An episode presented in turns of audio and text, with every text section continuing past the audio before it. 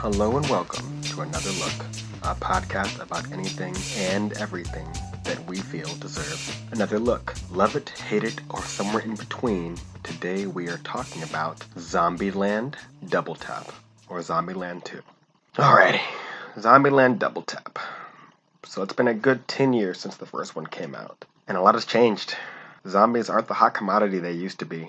iZombie, Walking Dead, World War Z, Shaun of the Dead, and Girl with All the Gifts, just to name a few, have tackled many, many angles to the zombie genre. A genre some say is running a bit dry in the fresh ideas department. Does that apply to this movie? Well, yes. Yeah, it does. Now, does that mean this movie is bad? No, no, no actually, no, not in the slightest.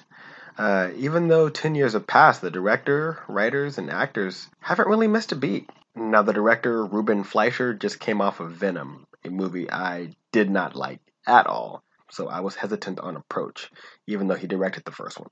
Well, it appears that studio interference may have been the key factor in that film, that film being Venom, because uh, he's back to form with the uh, the sequel to his 2009 horror comedy gem, now, I'm not going to declare that this one is better than the first because it's not, but it is quite good in many ways. Way number one, uh, this movie is very funny. Uh, the chemistry between the cast still sparkles. Woody Harrelson, in particular, pulled the majority of laughs out of me. That's Tallahassee. Way number two, uh, the family dynamics between the main cast maintained that strong uh, theme of family. Uh, sorry to say family twice, but uh, family is really the thing that keeps this movie together. Just seeing these guys together and caring about each other, and even though they're not related, it's that it's that family you choose. You know that uh, bond that's thicker than blood, and it, it, it works quite well in this movie. Uh, the story allows certain characters to move forward to new chapters, even if some of the revelations that get them there are a bit jarring in their placement of the story. Sometimes you're just like, well, they were thinking this way, and then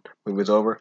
Well, we guess gotta have them think this way now for the sake of having a happy ending. So, uh, not as not as graceful as the first in terms of the development of the characters getting to that point, but uh, it had to be said. And way number three, the style. The film has a fun playfulness in its storytelling, as well as a standout action scene that reminded me of a certain scene from Kingsman.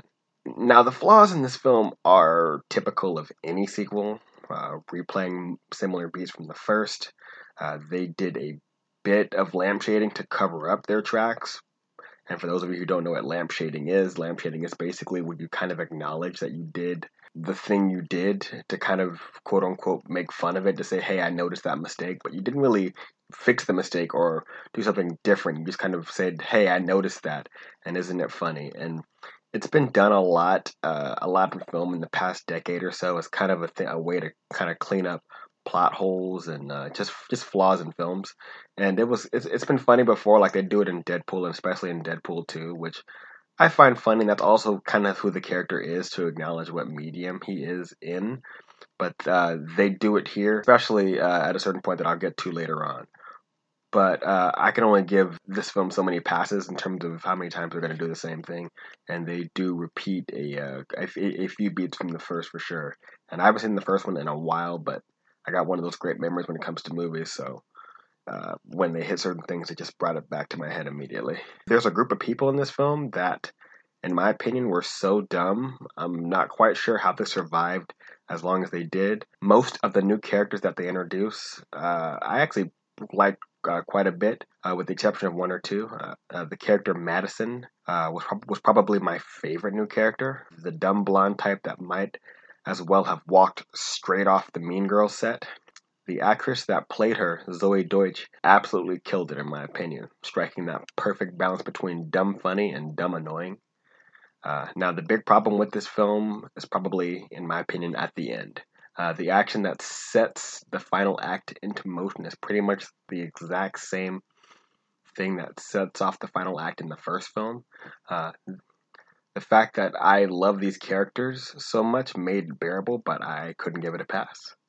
So, all in all, uh, this was a fun watch. Uh, the characters were great, and I laughed quite a bit. Probably at least good twenty, between twenty and thirty times. I was uh, I was laughing, and I probably laughed pretty hard, at least a good, and between seven to ten times. So that's uh That's a that's a good benchmark for any comedy to make you laugh that much. And it's also just really hard to do sequels to comedies because most comedy sequels just aren't that good. There is the one exception of 22 Jump Street, which I think is a, a phenomenal comedy sequel and probably the only good comedy sequel in terms of, I think, a sequel that is, in my opinion, I don't know if it's better than 21 Jump Street, but it's at least as good as 21 Jump Street, which is saying a lot. And uh, it's just a hard thing to do with comedies. So, uh, but I think this one is all right. Uh, the, but the the problems are there though, and, and, that brings it down in retrospect, as I liked it a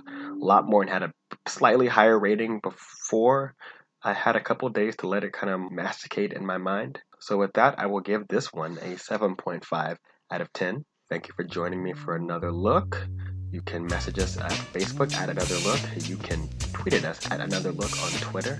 And you can listen to us on podbean.com slash Another Look. I'm Jeremy McKinley, and thank you for joining me.